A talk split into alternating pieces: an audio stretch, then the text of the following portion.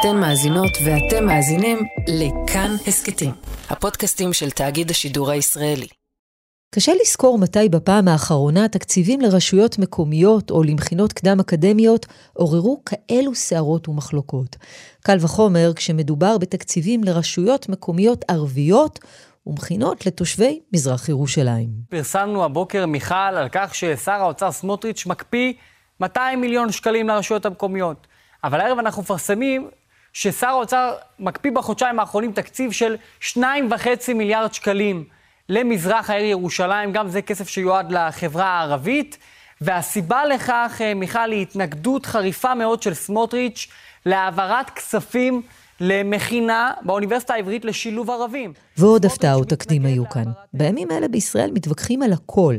בעניין ההחלטה של השר סמוטריץ', כמעט כולם באותו הצד. חוץ סמוטריץ'. אין לתקציב הזה שום הצדקה מקצועית, לא הייתה לו הצדקה מקצועית, פקידי האוצר התנגדו לו גם בממשלה הקודמת, ואגב בסדר גמור שהעבירו את זה בניגוד לדעת. כמעט שלוש יממות של סערה תקשורתית הביאו את סמוטריץ' לעשות חצי סיבוב פרסה. ההחלטה הסופית, כפי שהציג אותה, קיבלה טוויסט בדמות ועדה שתבחן את הקצאת אותם תקציבים. אני רוצה לפנות מכאן באופן אישי לאזרחי ישראל הערבים ולומר לכם, אני שר האוצר שלכם. המדיניות שלי היא פשוטה. שירותים לאזרח, כן, כסף לארגוני פשיעה, פרוטקשן והסתה לטרור, בשום פנים ואופן לא. לשם כך, ומתוך ראייה כוללת, הקמתי צוות משימה מיוחד במשרד האוצר כדי לתכלל את המאבק הכללי, הכלכלי הזה בצדדים השונים שלו, וסוף סוף להצליח בו. שלום, אתם על עוד יום, הסכת האקטואליה של כאן, כאן תמר אלמוג. והיום על החלטת שר האוצר בצלאל סמוטריץ' להקפיא תקציבים של מאות מיליונים לחברה הערבית, לרשויות מקומיות ולקידום השכלה אקדמית. ההקפאה הזאת זכתה לקיתונות רותחין ואזהרות על השלכות קשות. אופוזיציה וקואליציה בישראל בכלל ובחברה הערבית בפרט. אנחנו מדברים על חיתוך בבשר החי. מילא רשויות מוחלשות עם תקציב רזה, שמתקשות לעמוד ביום-יום שלהם, התוצאה היא תהיה שראש רשות צריך להחליט אה, ולקבל החלטות קשות אם הוא רוצה לעמוד במשימת התקציב הזו. זה ראש מועצת הערערה, מודר יונס. ולא רק בחברה הערבית, גם באקדמיה סירבו לקבל את המהלך.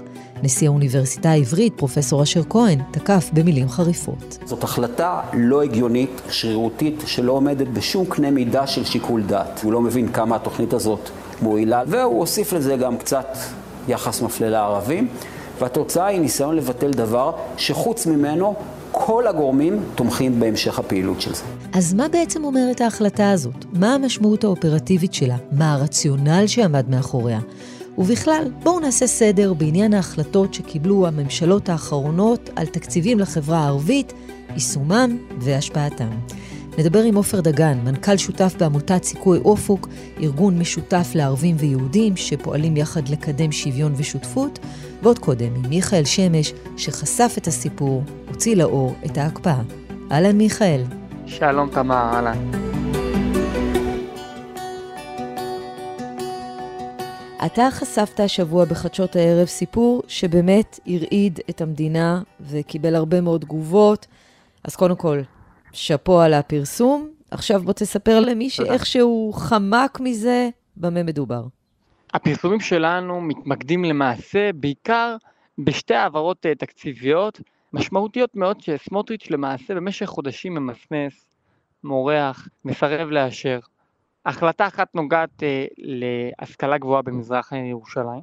סמוטריץ' למעשה מאיים לא להעביר לשם את הכסף ולהוביל לכך שמכינות אקדמיות לצעירים ערבים במזרח העיר פשוט ייסגרו. וההחלטה השנייה נוגעת גם היא לסכום דומה של 200 מיליון שקלים, כספים שמיועדים לרשויות המקומיות הערביות והובטחו להם. עכשיו המכנה המשותף של שני הדברים הללו, שעמדת הדרג המקצועי ואפילו אה, הדרג הפוליטי במקרה הזה אה, שר הפנים אה, משה ארבל, אה, השרה גילה גמליאל, וגורמים נוספים שפשוט מבקשים מסמוטריץ' תעביר את הכספים, זה עלול לגרום לנזקים בלתי הפיכים, נזקים שהמדינה תצטרך לממן בסופו של דבר מכיסה, וגם גורמי מערכת הביטחון שמזהירים מפני התגברות טרור בירושלים בשל ההחלטה הזאת של סמוטריץ', אבל את האמת, נכון לזמן הזה שבו אנחנו מדברים, סמוטריץ' כל זה לא מעניין. כהמשך למה שאתה אומר כאן, גורמי המקצוע באוצר, במשרדי הממשלה האחרים הרלוונטיים, כמו משרד הפנים, מתנגדים להחלטה שלו, נכון? נכון מאוד, הדרג המקצועי למעשה בהקשר הזה ממש אה, ניצב פה אחד מול אה, שר האוצר. כולם אומרים, את הכסף הזה צריך להעביר. אולי להבא אפשר לא להעביר אותו, אולי אפשר לקיים דיון אה, בנושא הזה, אולי אפשר לנסות לשפר דברים כאלו ואחרים, אבל הכסף הזה צריך לעבור, הוא חייב לעבור. זה מה שאומר שר הפנים, זה גם מה שאומרים אה, אנשי אגף התקציבים במשרד האוצר, הפקידים של סמוטריץ'. אנחנו אה, פרסמנו את העמדה של אנשי אגף תקציבים, הם אומרים שצריך להעביר את הכסף מיד, גורם באוצר אפילו אמר שההחלטה הזאת של סמוטריץ' היא החלטה מטומטמת. אבל זה לא רק הפרסום אצלנו, בשלוש מהדורות הופיעו ציטוטים של בכירי אגף התקציבים באוצר נגד אה, שר האוצר שלהם, סמוטריץ'. ואנחנו פותחים בך, מיכאל שמש, כתבנו הפוליטי, ואחרי החשיפה שלך כאן, בכירי משרד האוצר יוצאים עכשיו נגד השר, והביקורת שלהם מתמקדת בחשיפה שלך על עצירת הכספים. אחרי הפרסום בכאן 11, הוא טוען היום שזה על דעת גורמי המקצוע. באוצר, כתבתנו לענייני כלכלה עמליה דואק, האומנם? לא, גורמי המקצוע באוצר חושבים שהכסף הזה אה, צריך לעבור במועדות. מתן חודרוב, איך מתייחסים למשרדי הממשלה להחלטה החריגה הזאת אה, של סמוטריץ'? בשתי מילים, זעזוע וחשש. צריך להבין שחוץ מ-200 מיליון... אני חייב להגיד שזה מחזה מאוד חריג. אנחנו לא רואים את זה קורה בכל יום, כי הדרג המקצועי באוצר אה, יחסית ממושמע לשר המכהן, לשר סמוטריץ', אבל הפעם הם מרגישים צורך להשמיע קול. ושר האוצר מבטל את הדברים הללו ואומר שלפחות הוא טוען שלא יהיה אה, מצב כזה שהרשויות ייפגעו, ולכן הוא לא מתכוון להעביר את הכסף. יש משהו מאוד מאוד לא רציני בטענה ש-200 מיליון שקלים זה מה שיפיל את הרשויות הערביות. התקציב שלהם הרבה הרבה יותר גדול, הם מקבלים אגב הרבה מאוד תקציבים להרבה מאוד מטרות. הכסף הזה מאוד חשוב להם, מכיוון שעוד כמה חודשים בחירות ברשויות המקומיות, ואין ראש רשות שלא רוצה לקבל כסף לשוטף ולעשות איתו כל מה שצריך כדי להיבחר. וזה לא רק, הזכרת את הגורמים בממשלה ואת שר הפנים, ולא רק הבכירים באוצר, גם ראש המל"ל, גם באקדמיה. לחלוטין, האקדמיה סוערת מהסיפור הזה, כשלמעשה ראשי האוניברסיטאות פונים לראש הממשלה, מבקשים ממנו להתערב בדחיפות. אה, אה, באמת צריך לזכור בסוף, אם אנחנו מדברים על אה, פרויקט ההשכלה הגבוהה במזרח ירושלים, זה פרויקט של ממשלת נתניהו, פרויקט שנחשב להצלחה אדירה כאן בירושלים, באמת התוצאות הן חד משמעיות, יש מחקרים שנעשו בעניין הזה שמוכיחים שהאירוע הזה, שהפרויקט הזה פשוט עובד. זה עזר לי לקפוץ גם בשפה, גם בכלים, גם בידיעה של תרבות שונה, של, של איפה שאני חיה. אה, עזר לי להשתלב יותר נכון בסביבות שהם לא, אה, קצת שונים ממני. ושר האוצר, אני חייב להגיד, אה, בהתחלה סירב בכלל לשמוע על האפשרות להעביר את הכסף. עכשיו אולי בעקבות הלחץ הוא מקים ועדה שתבחן את העניין הזה. אבל uh, הפסימיות כאן גדולה מאוד, בירושלים מעריכים שההחלטה כבר נפלה אצל סמוטריץ' ושהוא מייעד את הכסף הזה לרעיונות אחרים, כאמור בינתיים ההחלטה של סמוטריץ' תקפה, הכסף לא אמור לעבור. היו גם עמדות של גורמים ביטחוניים או ביטחון פנים שהתנגדו להחלטה הזאת שלו? תראי, בעיקר שני גורמים משמעותיים מאוד, ראש השב"כ, שבאופן חריג ביותר מתקשר לסמוטריץ' אה, כפי שדיווח אה, ניר חסון בעיתון הארץ, מבקש ממנו, אומר, תעביר את הכסף, הפרויקט הזה פשוט משפר את המצב הביטחוני בירושלים. אנחנו דיווחנו השבוע שראש המל"ל, שאי אפשר לחשוד בו שהוא אה, שמאלן או שהוא פועל ממניעים, בסך הכל זה צחי הנגבי, אדם שעד לפני רגע היה שר בכיר בליכוד. הוא באופן אישי פנה לסמוטריץ', אמר לו, ההמלצה החד משמעית של המל"ל על דעת כל מערכת הביטחון, להעביר את הכסף, לאפשר לפרויקט הזה של ההשכלה הגבוהה בירושלים להמשיך לפרוח ולשגשג.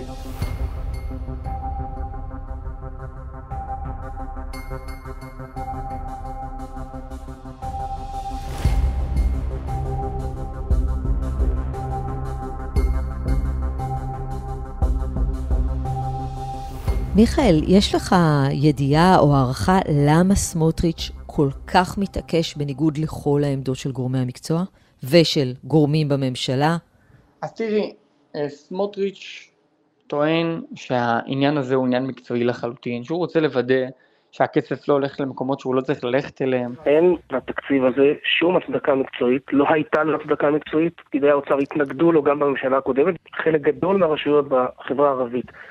נפלו שבי לארגוני פשיעה, המכרזים, התקציבים מתגלגלים לידיים אחר כך שגורמות נזק אדיר, קודם כל לחברה הערבית עצמה, ותסתכלו את מספר הנרצחים בחברה הערבית. שהוא לא מעודד הסתה, שהוא לא מעודד טרור ודברים מהסוג הזה. ואני לא יודע אם אתם חיים בשלום, אני לא חי בשלום. כל הסרטונים והתמונות מתוך האוניברסיטאות והקמפוסים של תאים אסלאמיים, שבזמן מלחמה יוצאים נגד חיילי צה"ל, אה, תומכים בטרור, פוגעים במדינת ישראל, מסיתים לטרור ולאלימות. אני עם הדבר הזה לא מוכן להשלים, לכן אני דרשתי ואני עדיין דורש אה, לטפל בסוגיה הזאת. אבל אם את שואלת אותי מה הסיבה האמיתית, כי אני, עם כל הכבוד לסמוטריץ' בעניין הזה, סומך יותר על, על ראשי מערכת הביטחון והדרגים המקצועיים, ועל ראש העיר ירושלים, שאני מניח שיודע מה קורה אצלו בעיר. אבל אם את שואלת מה הסיבה האמיתית, תראי, יכול להיות שלשר האוצר יש מה לעשות בכסף, יכול להיות שיש לו רעיונות אחרים. יכול להיות שאת יודעת, שר האוצר גילה כאן חצי מיליארד שקלים, שאפשר להשתמש בהם לצרכים כאלו, לצרכים אחרים.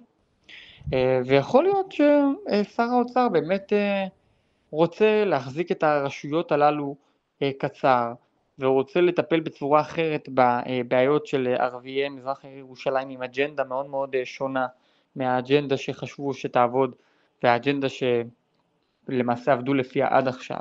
והוא רוצה להכתיב סדר יום חדש. אני מקבל את ההחלטות, אני קובע את המדיניות, אני מכתיב את הערכים, לפעמים מה שאגף תקציבים אוהבים, לפעמים לא. כאן במקרה הזה, אנשי המקצוע הרלוונטיים שמתעסקים בסוגיות האלה באגף תקציבים, סבורים, כפי שאמרתי, שלתקציב הזה אין שום הצדקה מקצועית. ומה אומר אה, שר האוצר סמוטריץ' לגבי עניין הרשויות המקומיות?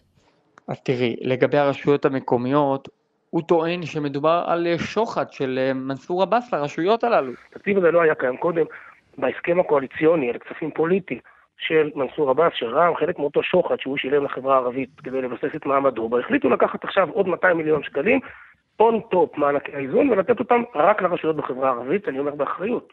לטענתו אין שום סיבה להעביר את הכסף הזה, אבל שוב, גם הסיפור הזה הוא נתקל בהתנגדות חריפה מאוד.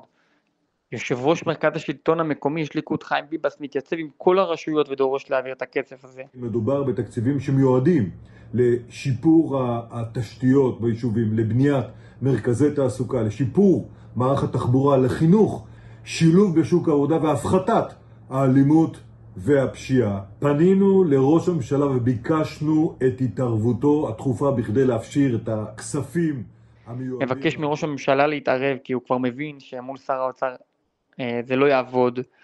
אה, תוסיפי לחיים ביבס אנשים אה, אחרים בממשלה, כמו אה, שר הפנים, ששר הפנים צריך להגיד מילה עליו. משה ארבל נוקט בסיפור הזה בעמדה לא פופולרית.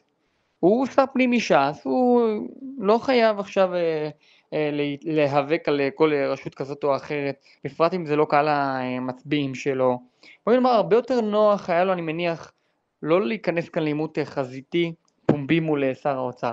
אבל ארבל מבין בגלל שהוא בתפקידו הקודם היה ראש מטה שר הפנים, בגלל שהוא מכיר את המשרד הזה ומכיר את הרשויות באמת לעומק, הוא מבין את המשמעות של אי העברת הכספים הללו, העובדה שהרשויות בנו על הכסף, שהם הכניסו אותו לבסיס התקציב שלהם, שהם התחייבו עליו, הוא פשוט מסביר את זה לשר האוצר, הוא בא אליו, הייתי אומר, אפילו כאיש מקצוע, שמכיר את משרד הפנים, שמכיר את המשמעויות של הדבר הזה, והוא פשוט אה, אה זוכה לתגובה של סמוטריץ' לטענות המאוד ענייניות של ארבל, אני חייב להגיד תגובה פשוט מזלזלת. משה ארבל הוא חבר מאוד טוב שלי, אחד האנשים שאני הכי מעריך במערכת הפוליטית ובממשלה שלנו, וגם בין חברים מותר שיהיו ויכוחים וחילוקי דעות. הוא אפילו לא מתייחס ברצינות, הוא אפילו לא עונה לדברים הענייניים הללו שארבל מציף בפניו. הוא אומר לו, זה נמצא בבסיס התקציב שלהם, הם כבר התחייבו, משרד הפנים יודע את זה. אה, ארבל נמצא במשרד הפנים לדעתי יותר מחמש שנים. הוא יודע על מה הוא מדבר. אבל את שר האוצר זה לא מעניין. ואמש מיכאל, סמוטריץ' מגיב לסערה וחצי חוזר בו. הוא מכריז שיקים צוות משימה מיוחד, שיבחן את הקצאת הכספים ויתכלל את המאבק הכלכלי הזה לדבריו, וראש הממשלה מיהר להגיב ולברך, אבל עוד קודם, סמוטריץ' אמר השבוע בריאיון לקלמן ליפסקינד ורועי שרון בכאן רשת ב', שנתניהו תומך בעמדתו. אני מביא את החלטת הממשלה הזו, הממשלה תאשר אותה או לא תאשר אותה, ואני מניח שזו תהיה אה, מדיניות הממשלה. אני מתואם בעניין הזה עם ראש הממשלה. נפגשתי עם ראש הממשלה, הסברתי לו את העניין, והוא תומך בעמדה הזאת. אני חייב להגיד שאני לא הייתי בשיחה הזאת של ראש הממשלה ושר האוצר.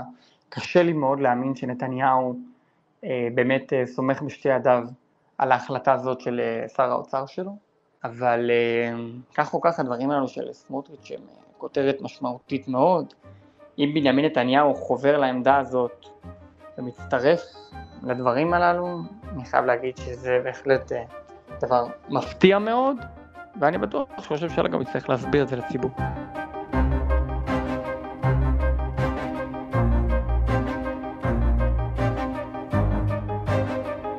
מיכאל שמש, תודה רבה לך ושוב, יישר כוח על הפרסום. תודה לך, תמר, ממש תודה, להתראות.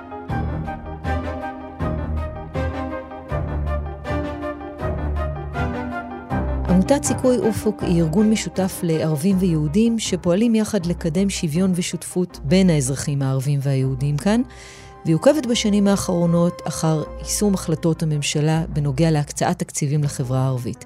עופר דגן הוא המנכ"ל השותף שלה, ואיתו ננסה להבין לאן בדיוק הולך הכסף, מה המשמעות של עצירת התוכניות האלה, ואם יש לדעתו ממש בטענות של שר האוצר. שלום עופר. שלום תמר.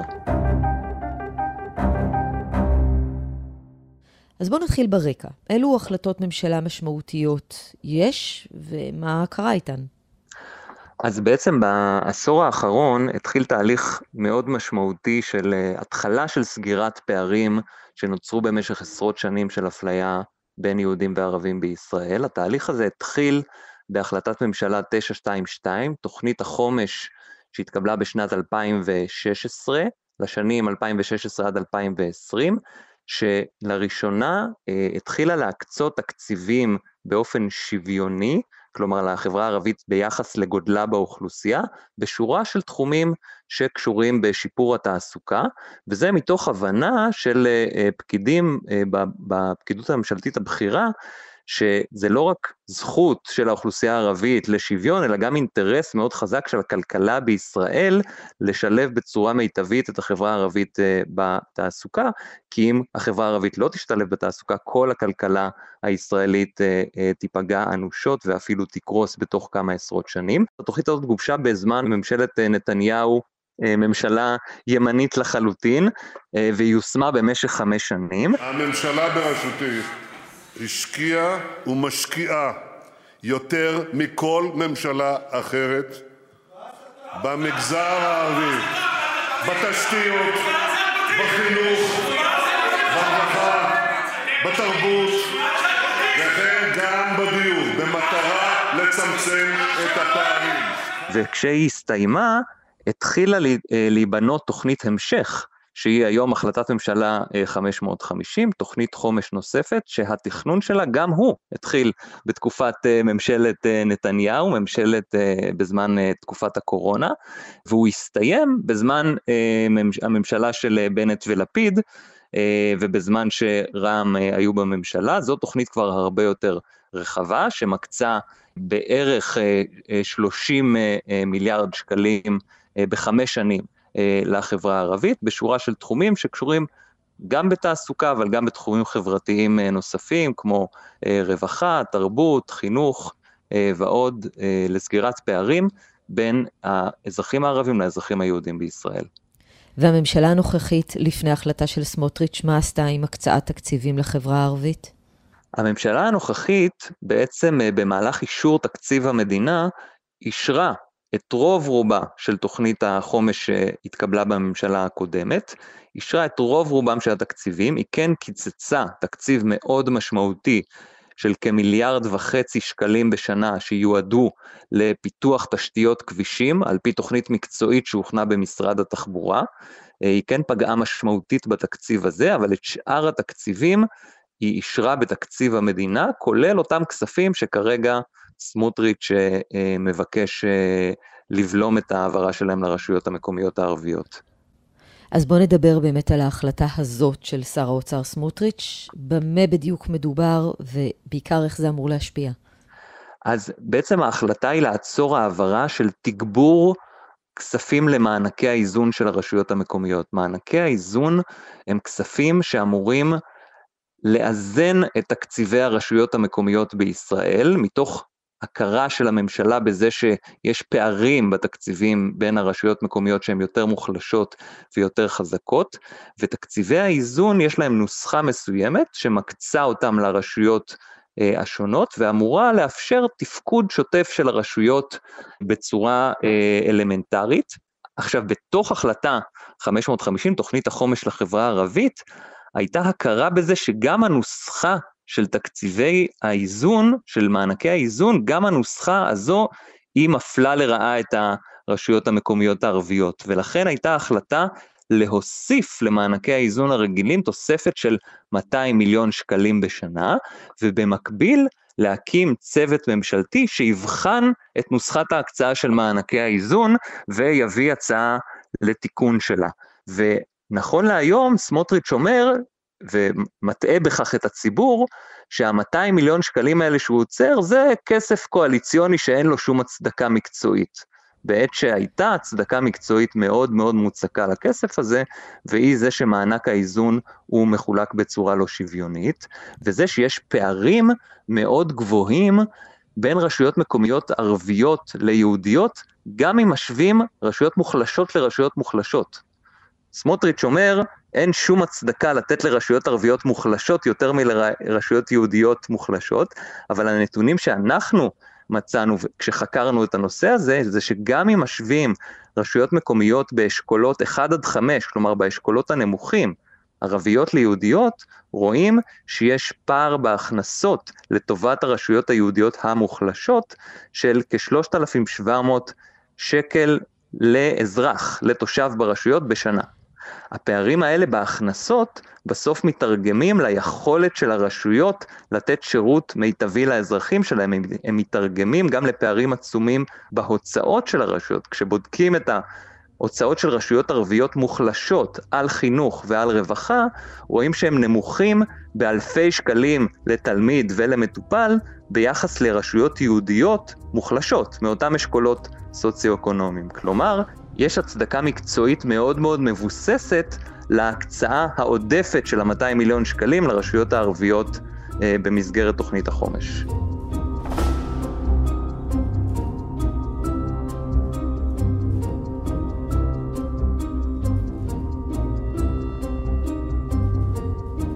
אבל סמוטריץ' אומר עוד כמה דברים. הוא אומר, קודם כל, זאת הייתה מתנה פוליטית למנסור עבאס בממשלה הקודמת. ודבר שני, הוא אומר, הכסף הזה בסוף לא מגיע למטרה שלו ולייעוד שלו, וכך יוצא שלא רק שהרשויות הערביות מקבלות יותר, הכסף עובר לצרכים שהמדינה לא רוצה בהם, להפך. אז שני הטענות האלה הן uh, טועות ומטעות. הטענה הראשונה היא, היא טעות בגלל שהגיבוש של תוכנית החומש התחיל עוד בתקופת ממשלת נתניהו, והוא נעשה בעירוב מלא של הדרג המקצועי של משרדי הממשלה.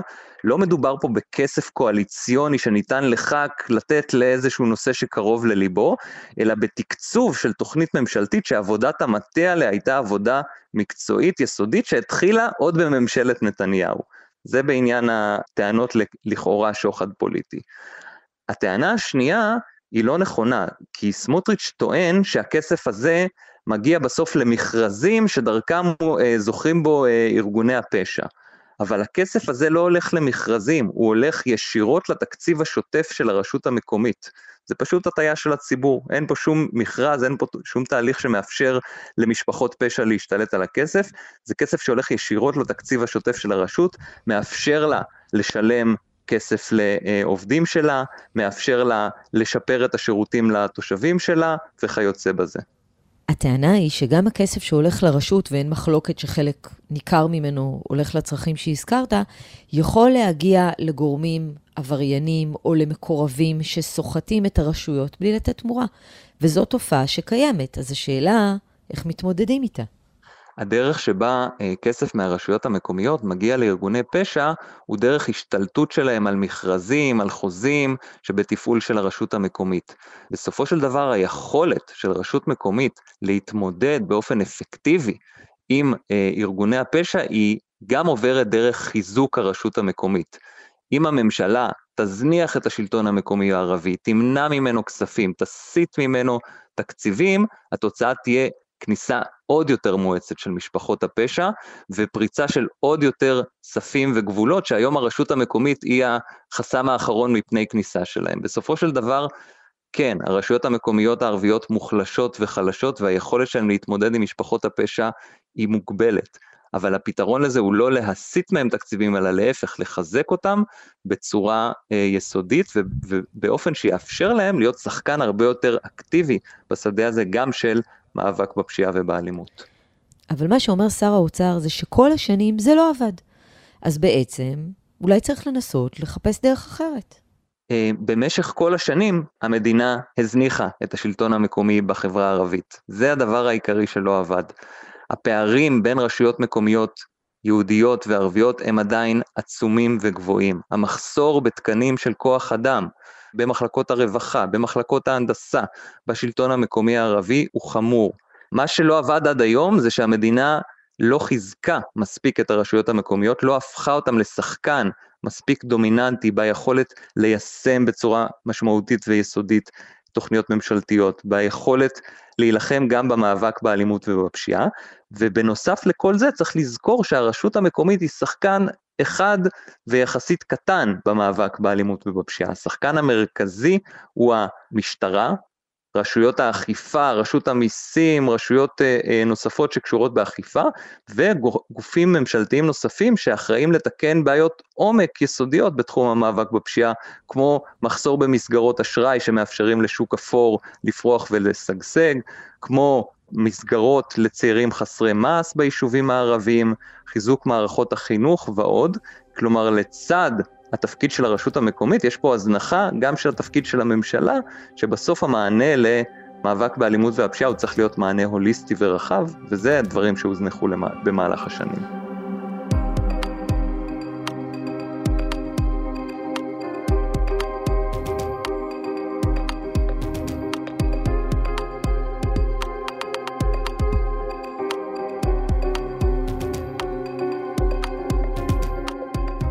חלק מההחלטה של שר האוצר נוגעת למימון מכינות לדוגמה.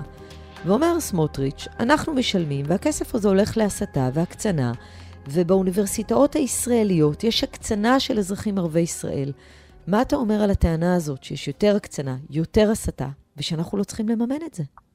אני חושב שבאופן כללי, אם מסתכלים על העמדות של אה, גורמי המקצוע שאחראים על ההיבט הזה, אה, הביטחוניים, כל האמירות הן שהמימון של ההשכלה הגבוהה הוא לא מעלה הקצנה, אלא דווקא ממתן ומעלה אה, שילוב באוכלוסייה. אני חושב שהרבה פעמים מה שמוצג ציבורית כהקצנה, זה הזדהות לאומית לגיטימית מאוד של האזרחים הערבים עם בני עמם הפלסטינים בשטחים הכבושים, שזו תופעה שבעיניי לא מהווה הקצנה, בעיניי מדובר באנשים שהם בסך הכל בני אותו עם, וזה טבעי שתהיה הזדהות לאומית של אותם אנשים, במיוחד בעיתות שבהם ממשלת ישראל מדכא את הזהות הלאומית שלהם דרך חוק הלאום, דרך חוק הנכבה, מנסה למנוע גילויים של אה, הזדהות לאומית, שהיא מאוד טבעית, מאוד מובנת, מאוד לגיטימית.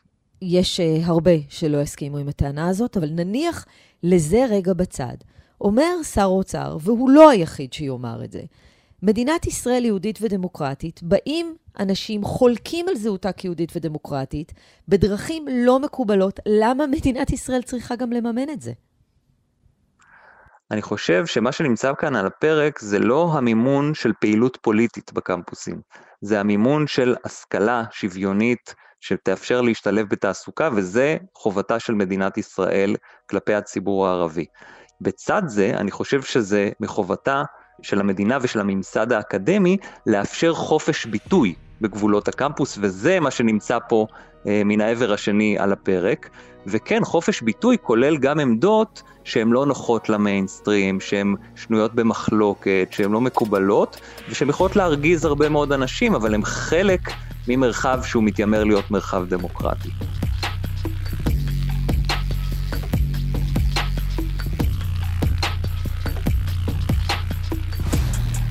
עופר דגן, תודה רבה לך. תודה, תודה, תמר.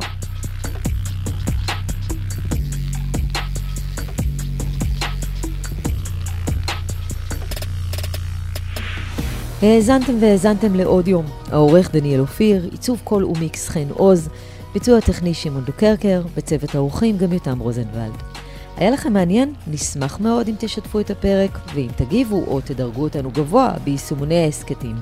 תובנות שלכם על הפרק אפשר לשתף גם בקבוצת כאן הסכתים בפייסבוק, או בחשבון שלי בפייסבוק או בטוויטר. פרקים חדשים של עוד יום עולים בכל ראשון, שלישי וחמישי. את כולם והסכתים נוספים מבית כאן אפשר למצוא בכל מקום שבו אתם מאזינים להסכתים שלכם, או באתר כאן, תאגיד השידור הישראלי. כאן תמר אלמוג, נשתמע.